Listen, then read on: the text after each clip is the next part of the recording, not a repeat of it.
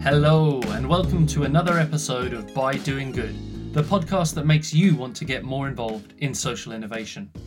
I'm Scott Drummond, a Big Bloom hackathon coach and your host for these English language podcast episodes.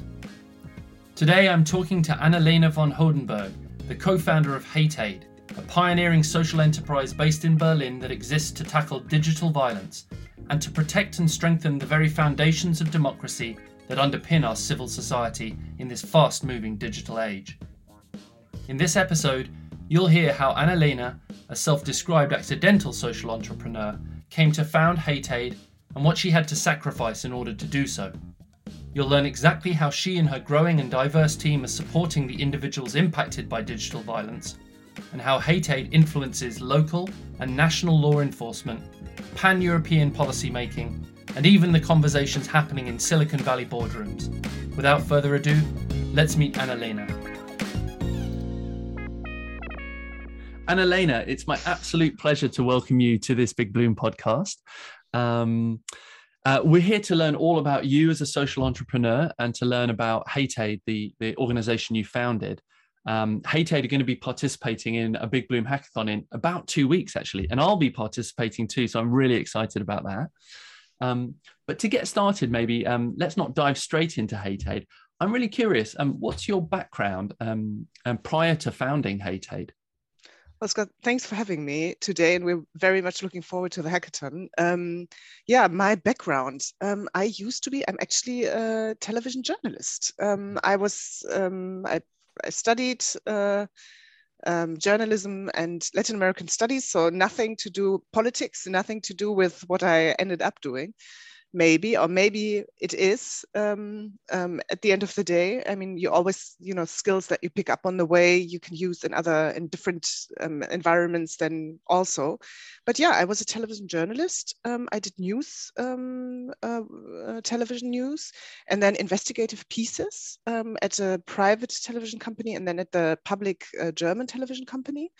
And uh, in 2015 um, I, I, came from a political family, I must say. I my family was always it was a political environment. Um, we grew up. My parents were like the late '68 movement, so um, I grew up with a family that uh, where the um, Holocaust and the Second World War were like things that were really present that they had uh, confronted their parents with and the generations before. What did you do? Why didn't you do anything? What was your you know part in this? And um, so um, it was always clear that um, democracy is something um, fragile um, that can be mm. that we need to defend and that can be lost um, easily. And so that was kind of the drive that I learned in my yeah from home. And in 2015, when um, a lot of things happened, in 16, when um, Trump uh, got into power in the United States, we had the Brexit campaign where you could see that right-wing groups started to kind, you know, cause a lot of turmoil and you know, um, started to, to cause division also um, in in people and started to also um, um question democracy and democratic structures. Um, and this happened also in Germany. Uh, with the right-wing party um, getting into um, the federal government, into state um, governments, and i really felt like in journalism i couldn't do um, enough anymore. I wanted to because as a journalist you even in germany we say even with a good cause you can't make it your own cause. If you want to work for a cause then leave journalism and work for the cause. So so that's what I did. You, you took I, this advice very seriously then. Yeah. And I think if you want to be, I mean, this is always something that people, you know, say to journalists, you are just, you know, you're just reporting from one perspective, mm. from one side. And I think it's really important for journalists to you can never be completely objective because you come with your own you know personality your view on the world. But to try to be as objective as you can but if you feel like that you want to you know opinionate and that you want to kind of you know really stand behind a cause you shouldn't do journalism. You should just go go and do your thing. And so um, i left journalism and i went to into an organization that is doing political campaigns. And I um, and then I focused on um, right wing extremism, and I, I very quickly I um, stumbled over the hate campaigns by um, right wing think tanks um, on online on social media, organized during the, various and elections. And these ones based prim primarily in Germany. Was this your focus at this time, yes. or were you at the moment? Yeah. yeah. I was noticing it also somewhere um, elsewhere. Then the Cambridge Analytica um, scandal came out um, after the first um, Trump election. So it was kind of like this all happened, and then all of a sudden, scientists and you know investigative journalists starting to you know pick out these pieces um, in the United States, in um, other countries where Cambridge Analytica had been involved, in the U UK, and in Germany, uh, there was a study by the Institute for Strategic Dialogue, actually, by it's a London-based institute um, that is doing um, a lot of um, yeah groundwork, uh, had done a lot of groundwork in this field. And they had found out how um, very, actually, a very small right wing think as a group on Discord, on the gaming channel, had uh, manipulated Twitter during the German elections and had started hate campaigns against uh, politicians. And I was completely shocked by how easily it was for just a very small amount of people it was like 7,000 people. So if 7,000 people go on the street here in Germany and do like a demonstration, it wouldn't even hit the news. But with 7,000 people um, on social media, with fake accounts, with knowing exactly how the algorithms work, you can really manipulate public opinion, get into also established media. You can threaten people to withdraw um, on not only online, but from their political work. So it became it really frightened me and i was convinced that and i'm still i still am and this is what is driving me still also with hate aid um, that this is one of the most uh, dangerous uh, threats that we have for our um, for our democracies. And I think after what we've seen in the United States, um, now after the second, uh, fortunately Biden election, but after the second uh, Trump campaign, um, the attack on the proven, Capitol, for yeah, example. Absolutely. It has proven true that this is really something that is um, yeah that is a fire that was lit uh, and that is yeah um, growing and growing. And we, we as it we need to as we need to do something to protect our democratic structures. Mm. and it's super interesting to hear you talk about this because i can tell that this is a deeply personal cause. You know you know to to quit your actual profession you know the career path that you're on and decide to kind of set up an organization and work for organizations that were more politically minded kind of step into the the battle as it were. Um, and obviously well i mean we'll come to talk about hate aid a bit more but um you we talk about this digital um, manipulation that you mentioned. Um, and we um, you know we started now to talk about how that has real world implications or repercussions. And i'm reminded actually of um, uh, the murder of Jo Cox, the British politician. You know that you know, and and and and the the febrile, very kind of um, hateful language around immigration um, and the xenophobia that was kind of present in the news media around that time. Um, and I and I believe her her murderer was um, uh, had had fascist leanings and had links to the far right as well. And so I think in the UK certainly that was a moment where I think it's a very public attack on democracy or the, or the institution of democracy as a person. Was there a similar moment for you where this, you know, what sometimes can feel like quite a, quite a, uh, not conceptual but less tangible thing, right? This online digital stuff, where it kind of really had a physical manifestation that shocked you and maybe the wider society as well. I think I remember the murder of Jo Cox actually, and it was in 2016. I remembered really, really well. Um, I was already doing uh, the political campaigns, and I remember how shocked also we were at the organization, and how we still and how it was kind of like the the starting point of really um, violent action also um, outside of the digital sphere. Um, although you can, you know, there's always like I can see in my work now how also this digital violence is really um, impacting people. Um, and here in Germany, we had um, a similar incident. And afterwards, um, we had uh, two similar incidents. One was an attack on the um, now um, on the mayor of Cologne, uh, Henriette Reker, who was um, during her campaign was uh, on a on a you know she was standing on the street talking to people during her election campaign, and somebody who also had had been uh, had had been um, online, had been um, radicalized online, also in, in right wing groups, came up to her and attacked her with a knife, and she almost lost her life. Um, and also there, we still, as a society, were talking, and also in the media, we were still talking about this one maybe he was a mentally ill guy and then later on it kind of people kind of you know started investigating and saying no no no no no maybe yes but he was still radicalized in these right-wing groups um, online. So there's a pattern here if you look at jo cox if you look at this. And then we had one um, incident that was um, i think that just shook not only me up but also the whole country.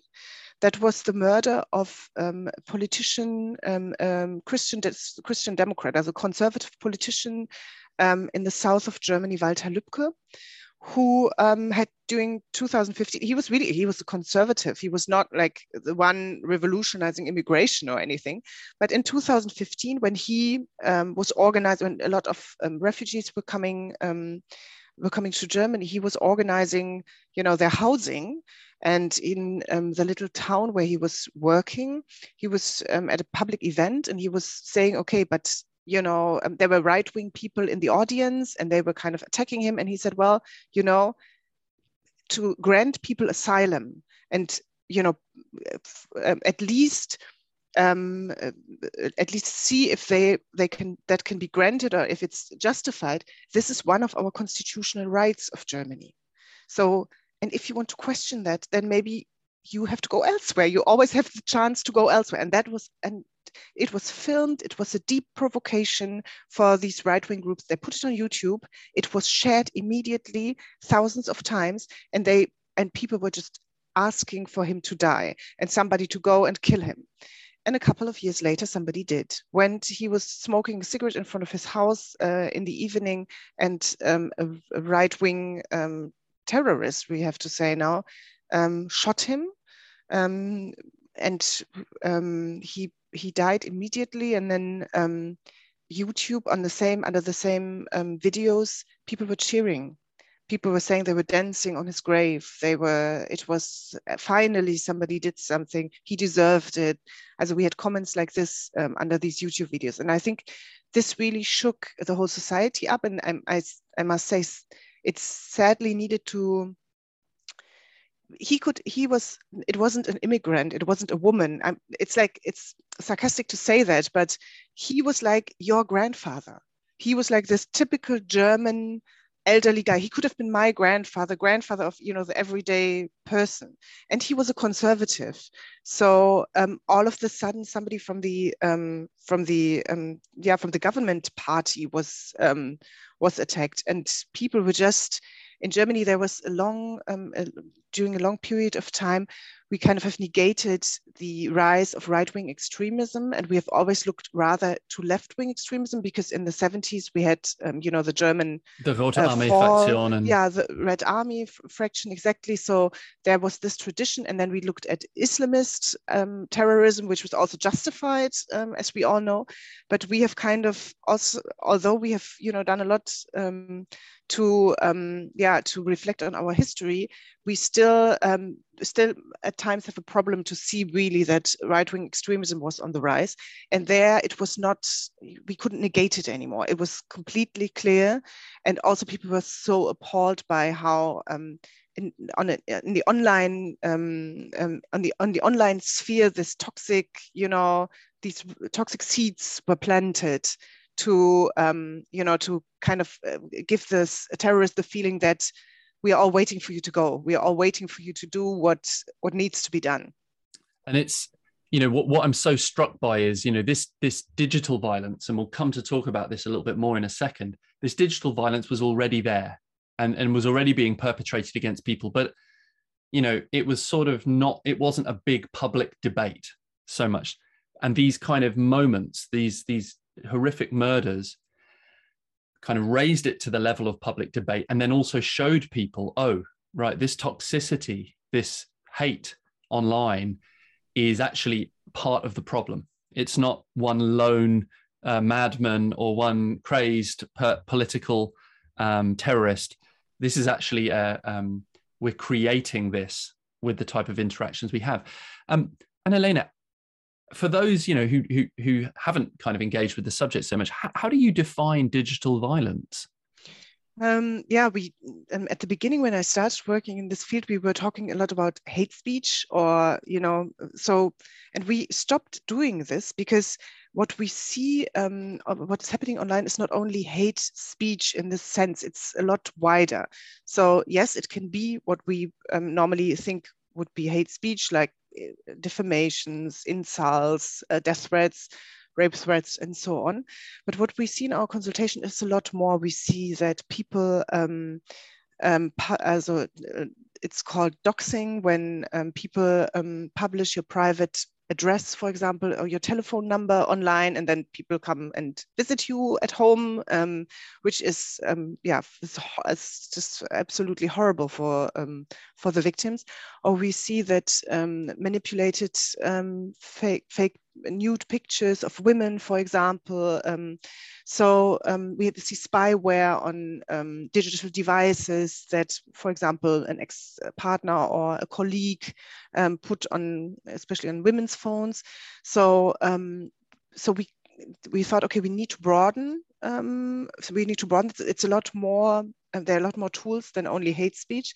And so um, we came, or we, we started using the term digital violence, and it's all kind of violent actions that are taken or that are um, mm, that are also um, taken out or done on um, electronic devices. Right. So yeah. it's really a broad definition. Which you know, uh, I'm sure we, we, we probably the thin end of the wedge is the kind of very visible or you know the, the hate speech um, and the kind of death threats rape threats that sort of thing that actually does get publicized. And there's this whole other area like you said doxing and these other you know um, coercive behaviors that are that are done through digital technology. Um, it, you, from your experience um, you, you've mentioned a few groups already um, victim groups yeah, are there patterns in who the victims of these um, this this digital violence uh, generally are? Yes, there are patterns, um, and you can say that uh, in general, people who had been before the internet had been discriminated um, in the analog world are also discriminated on the internet more than others. So that is something that um, you can say, like generally, LGBTIQ community, um, women, um, um, um, Sinti and Roma, so um, then Jews. So you have all these these kinds of discriminations that we that we knew already from before, before we all went digital. But we also have groups that are especially discriminated and that, uh, also to who there's a new level of also a new level of online hate that is hitting them, and this is politicians, also local politicians. This is um, journalists um, who are extremely attacked, and activists, um, social activists are um, also especially attacked. And if you look at like the patterns of you can you know you can um, you can also um, divide between genders. Women are always if there's if you have two activists there's one man and one woman the woman will always get attacked. If you have journalists the guardian for example did an analysis of um, all the hate comments that were on their um, on their uh, online um, page, and they found out that the most of the hate comments are against a woman that is black. So I mean, you know, you have like this, you know, multi-discriminatory um, behavior also online. So the more discriminatory marks you have as a person, the more likely you are to get uh, to be the victim of um, of online hate. Yeah, so it's traditionally marginalized communities are experiencing the same sort of marginalization and hate Absolutely. speech and digital violence. Interesting, yeah. And I guess from from the other side, from a perpetrator point of view, um, your organization uh, is is investigating a lot of these cases. You know, I think for you know for a lot of people it feels quite anonymous a lot of what goes on and the social network platforms perhaps enable some of that anonymity. But you get um, you get to find out who's behind this hate speech. Are there patterns in you know and who tends to be um, responsible uh, for this digital violence? We talked already a little bit about far right organizations. Are there any other groups that seem to be, you know, very prevalent in this space? Um, there are certain groups that you. Also the the problem is that you can um, you can only talk about groups and see how they organize and groups who really use like digital violence as also a political instrument. Um, and then you have like these all these I call it the opportunists. Maybe it's too nice from me, but all these people who just you know see that somebody's getting attacked and they are themselves aggressive because they had a bad day, and then they kind of attack as well, and then they feel better, and then they close the computer, and then so. Um, um, the thing is that we um, we can see a lot of accounts, but we can't really. Um, we even the um, law enforcement agencies can't say too much about the perpetrators because we have a lot of problems to identify them. We don't have the um, the laws to, um, as law enforcement agencies here, don't have the right to um, oblige the platforms to um, tell them the identity of perpetrators. So they are always dependent on Facebook, Twitter, YouTube, Google to say, okay, in this case we will give it to you, or in this case we will not give it to you, which is which is a problem. Um, and also, so this is we have like with our cases one third of uh, identification of the cases that we send to law enforcement agencies, and um, and this is already i mean and so it's really hard to say but what you can see is that you that yes the as we have already said right-wing extremists use it to gather in groups. They have like booklets where they explain how to do the so-called info war how to really attack people. They give you like advices look for young women they are better victims um, become very personal threaten the family um, in use a lot of insults because um, they uh, then you are not not that likely to be um, to be caught up in law enforcement because insults are always like the you know on the you know the lowest margin. So um, you see that. And then you have other groups like for example the um, incel community as the misogynist community um, incels involuntary celibataires one of the most um, rapidly growing and violent groups on the internet um, men who um, yeah hate women and um, and want women to um, yeah are frustrated because um, they say they don't yeah they don't they can't relate with women don't have sexual relations with women and start kind of you know um, getting into this violent spiral against women, against feminists who are supposed to be, you know, responsible for not, you know, for uh, women not being um, at the um, at, uh, at the as to the disposal of men anymore. And so um, and, and so they they kind of start you know really using violence against women attacking women online using this as a as a strategy also. So you can see like there are different, um, then um, you have anti-Semitic groups. Um, also from the left, you have some groups who do that. You can see, um, for example, now um, in, during the Ukraine war, you can see that also there are Russian, you know, bot farms who use digital violence, who use disinformation to engage into, to engage in uh, in public discourse um, on social media. So yeah, yeah, and you know what what's what's so striking from what you've just said is is that this you know this digital violence spans a full spectrum from you know people individuals disaffected you know frustrated or angry individuals just taking out their anger and, and aggression on random people you know with with you know anonymity and, and no repercussion. And that, that on that level that's happening and then you have, you know, um, uh, groups that law enforcement agencies might already be monitoring and, and be aware of, um, sort of organizing and thinking very carefully about how they use these tools. And actually, the last example you gave, we're talking about state-based actors. You know, so the, the, the immediate question for me is where do you begin as hate aid you know how do you as just one organization how do you even begin to start addressing this very wide spectrum? You know, what's the mission of hate aid when you face this, you know, incredibly diverse range of motivations and levels of activity? I think you always have to start small and you have to kind of grow from there. So you can't, you know, it's always I think one thing I've learned in like my my my life until now is that if you always try to find the grand solution, um, you um, you keep a lot of time. You spend a lot of time looking for it um, until you do something, and then things change, and then you have to find a new solution. So, I think what is important is that you just start with something that you can do immediately, and then go and learn from there and then build on this and it's clear that you always have to like look at the whole picture again once in a while and not stay in your little little um, on your little focus and have the whole picture as something that you have in your in the back of your head. But you start small and that's what we also did with hate aid we started with the victims actually. We saw that um, um, we saw that um, victims of digital violence were left alone. They were left alone by law enforcement agencies. A lot of people go to the police want to um, press charges against uh, perpetrators sent home without doing anything. Just delete your Facebook account, just delete your Twitter account. Ah, it's only digital. Um, this was on, well, you really provoked it as well. That was a pr very provocative thing that you said, so maybe you deserved it.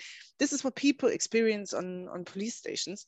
And um, when they went to court, then um, a lot of the cases were just dismissed, or we had uh, judgments where um, really horrible insults were still um, granted as um, freedom of speech, where like everyone was completely shocked, and then people said, okay, if these insults can be um, can be granted as freedom of speech, then it's not. I I I I don't have. If I go to court.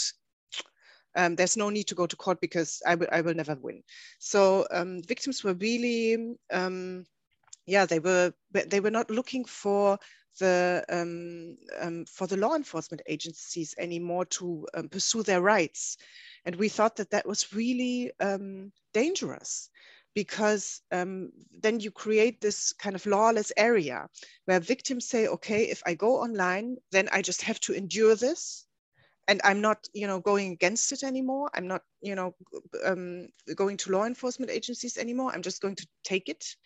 Um, and then perpetrators say great, this is heaven, paradise, um, the Wild West. I can do whatever I want. And you could really see with the perpetrators how they kind of, you know, push the limits a little bit more, start with an insult, a little um, rape threat, then a death threat, then you know, so and everything was was still online, and so they were like, oh wow, I can commit crimes here that I couldn't do in the analog world, and nobody's coming. Nobody's coming for you. The victims are not going to law enforcement agencies. Law enforcement agencies are not online. Um, so nothing is happening. So we thought, okay, we um, we need to um, work with the victims and enable them to go to law enforcement agencies and to press charges and make this because if nobody, it was a really strange situation when we started because we had polls where victims, where people said we are, there are a lot of victims of digital violence and we experience it all the time online. And we had polls from the government where they said um, people who press charges are, um, the numbers are lowering. So we don't have a problem. And so, yeah, so and so we said okay we need to like make this problem visible and we need to kind of you know wake up law enforcement agencies um, policymakers to this uh, to this problem and um, and so we did and we with hate aid we started um, um, we started um, gathering money for a process financing fund because we saw that in a lot of cases like with um, insults or defamations people can only go to civil court and then they have to pay themselves. They have to go to um, pay a lawyer pay a court fees. And so we said okay people are not doing that because it's expensive and they don't know how this is going to end. And when they lose they have to pay the fines of the other party as well the perpetrator. So it can cost up to 4,000 euros easily, just one insult case. And so we said, okay, we are going to enable people and we are going to pay for it in the cases where, where there's um, a prospect of, of winning these cases. And then we started talking to the victims, and the victims said, Well, that's nice of you that you do that, but we really, we, we have other problems before. We feel devastated, we are traumatized, who is going to help us here. We um, need to we can't do um, all the um, we we don't know how to do the screenshots of the um, violence that we experienced. We um, how do we communicate now on the internet? How do we we don't feel safe anymore? What can we do? How can we make ourselves more safe so people can't find so much private information about us? And we were like And then they said, and if we have solved all these problems, then we can go and press charges um, and you can finance our court cases. And so we said, okay, then we have to offer victims all this. And that's how consultation started. And that's why I then employed social workers who then did, you know, uh, cater to all these needs of victims. And, and then this proved to be something that really kept people strong, that stabilized people, that um, led to people not withdrawing from the online world, but staying there, but you know, becoming also emotionally um, strong again and knowing that they were not alone, that they could turn to us, that there were people there who, where they didn't have to explain anything, where they didn't have to justify anything, but they could talk to people who really completely understood what was happening to them and where they could, you know, find this, you know, this space, the safe space. And then um, we, we financed the court cases. And then um, and then you think, okay, so um, this is already a lot. But then what we saw in the consultation was, wow, um, people are coming, a lot of times people are coming with the same problems. So there must be systemic, these problems must be systemic. Where, where's, where are these problems coming from? Almost going um, a bit more upstream on the challenges. You're seeing the symptoms at the front, yeah. you know, here with, with these individuals who are experiencing digital violence and you're wondering, okay, how can we, how can we address some of the root causes? Exactly. And then we started to um, write policy papers where we said, okay, you dear government you there are a lot of things you can do easily um, if you change laws if you you know just change little things that you maybe don't know but from the practice with the victims we know that they always come up to this point and then they kind of withdraw because there's this hurdle. So please do this. Or um, how, what can you do with like big tech companies to um, that was like the next step. Then we saw okay the government introduced new laws um, that was already super helpful. But then we saw okay we can um, call out the government and law enforcement agencies as much as we want. And we started to work with um, a specialized um, a prosecutor in the south of Germany, and they were really motivated. And we saw, but even if you have very, very motivated law enforcement agencies, at the end of the day, they are the big tech companies who really close the doors on victims and make it really, really hard on victims. So we said, okay, we need to write a new policy paper and write down what big tech companies need to do. And then we found out that um, in uh, Brussels, the Digital Services Act uh, was negotiated, where actually all these, you know, big tech companies were were or were not to be obliged to um, cater to victims' rights. And so we started an office in Brussels and do advocacy work now in Brussels um, um, in the European Union. And there we found out that this problem is uh, a European-wide problem, that we are not only facing this in Germany, but we can see this in all the other European, we did um, a survey, European-wide survey, where 50% of people, young people between 18 and 35 said that they had already been victims of digital violence in whole Europe. So um, and, and and I and I imagine the numbers are the same around the world. In fact, yeah, you know, I think so too. I think and so too. This this raises such an interesting point, which is how does a journalist, a, a news television journalist, how do you bring together the very many different stakeholders? You know, you're talking about policy papers, you're talking about European consultation, you're talking about social workers. You know, there's a lot going on here. Liaison with police forces and the um, criminal justice system. These are quite different skill sets. You know, how does hate aid kind of marshal all these very many different resources? Who are the sorts of people you have working within the organization? I think me as a journalist what i brought to the table was um, that as a journalist you're used to talk to very different people and um, try to understand their mindsets. And as a journalist you have to try to understand the mindset of the person you interview, um, then you can ask the right questions, and also you, you, you know kind of aim for for good answers. You have to to work well with people from very very different sections. So I think that's something that I brought with, and I also knew how like how we can how journalism works how we and how politics work that's what something that i knew and then i um i looked for specialists i looked for specialists from different fields i have my law department, where I have two lawyers who are really specialized in digital violence. My lawyer, who I started with two and a half years ago now, um, she is now the expert in Germany, and I would also say in Europe, for digital violence. Um, and she's consulted by the government um, when there are new laws. Um, so, I mean, we kind of we, we looked for these people who are really who were not specialists when they started with us, but became specialists through the work, threw themselves into the work and, and became specialists. We had IT people to um, design our kind of legal tech, um, um, our legal tech uh, environment for the um, process financing fund. I found social workers, and that was also very interesting because there were no social workers who were specialized in digital violence. They just didn't exist. So what we had to do is we I had to find social workers who were affiliated to the online world, who was who were at one who was in gaming, who was, was was a gamer before, and you know like people who had these like private interests actually, and who would start with me to draw up a, a, concept and bring like their expertise from the, so, the social work that they did before. And i would bring like expertise from the digital world.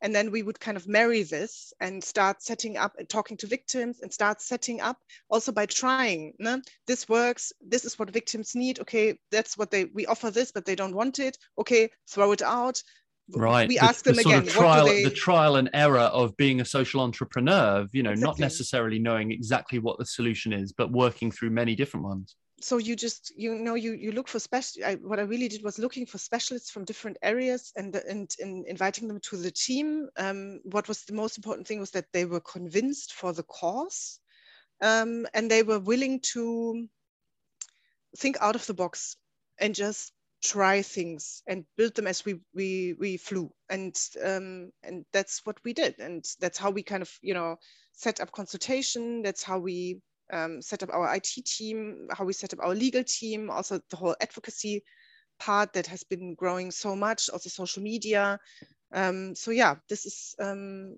this is how we did it. Mm, super a super diverse organization. Be- before we before we started recording we talked a little bit about how the diversity of thought and perspectives in the organization you know is itself a kind of a great thing to have you know and that you know, taking part in the big bloom hackathon will just throw a whole bunch of new perspectives um, into the mix as well um, yeah this is why we, we think this is also so interesting for us the big bloom hackathon because um, this is something that we are really familiar with from our organization and we know that it's something that works that it needs to be moderated well um, because sometimes if you look at lawyers or social workers, they really speak different languages and they look at things very from very different angles. So you need to have like these people who intermediate and you know moderate it well. But if you do that, it can be um, super fruitful.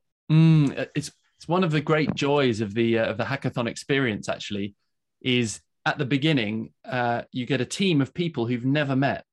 They're from totally different companies, different roles, um, and then it almost feels miraculous when at the end of the hackathon process, which can be as, as little as two days or spread out over four days, you have this, you know, fully gelled together team, you know, cheering each other on in the pitch situation. It's, it's a remarkable experience. It really is. It's um, and it's always a lot of fun too. Um, we're coming towards the end of the podcast, so I, I want to kind of squish two kind of big questions together. Um, there's a traditional question that Yvonne always likes to ask, um, which relates to the name of this podcast called "By Doing Good," um, and I'm going to I'm going to kind of weave it into another question that I'm just really curious about, which is, um, what does it mean to you personally to do good, and then um, the question is like, how do you, you know, what's the impact um, that you see hate aid having? And, and and one other way to phrase that is like if hate aid is as successful as you hope it will be um, and continues to have that success how will the world be a different place?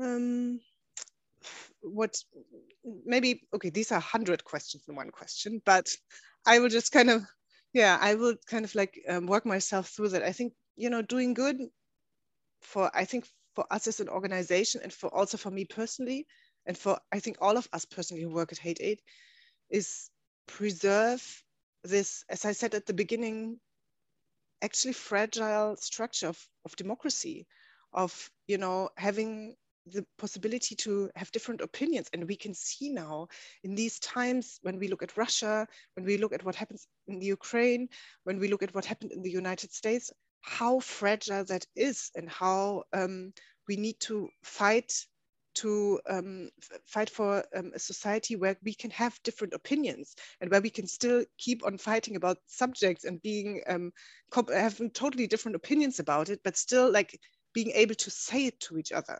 And I think this is something that is um, that is in danger, and by doing good would be to you know with all the work that we do in the you know the little work maybe we do with like um, people who have been affected where we win court cases and so on the, in the bigger picture it would be preserving this preserving an environment strengthening democratic structures also in the digital age and preserving them that would be something um, um, that would motivate me i also have children i want them to live like like i could live and live in these same structures. Um, so um, so yeah, I think um, this is something. And then you asked about what where is um, where where do I see hate aid when hate aid would be really successful? You know what I see? I don't see hate aid anymore.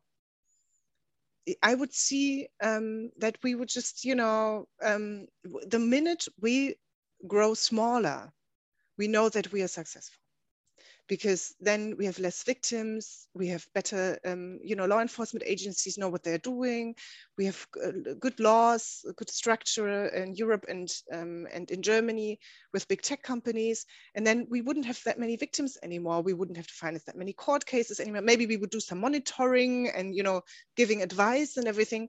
But I would see us then, that would be like our vision to have us really grow very very small and be like maybe like a little think tank that oversees um, uh, what is going on. Um, i think if we are really successful um, that would be where we where we would end up I love I, I, love it, Anna-Lena. Um, the idea of success being not needing to exist um, is a really powerful one. Thank you so much for your time today. You've been so generous with your time, and it's been fascinating to learn more about Hate Aid and what brought you to found this incredible organization. I'm really looking forward to the hackathon in a couple of weeks' time. I'm sure you are too. So Anna-Lena, yes. it's been an absolute pleasure. Thank you for having me. Dear listener, if you want to participate in any of the hackathons organised by Big Bloom, head to www.bigbloom.org. We always welcome people who want to contribute to social innovation. And if you've enjoyed this episode and want to make sure you tune in for more interviews with inspiring social entrepreneurs, please subscribe to the podcast and consider giving us a shiny five star review.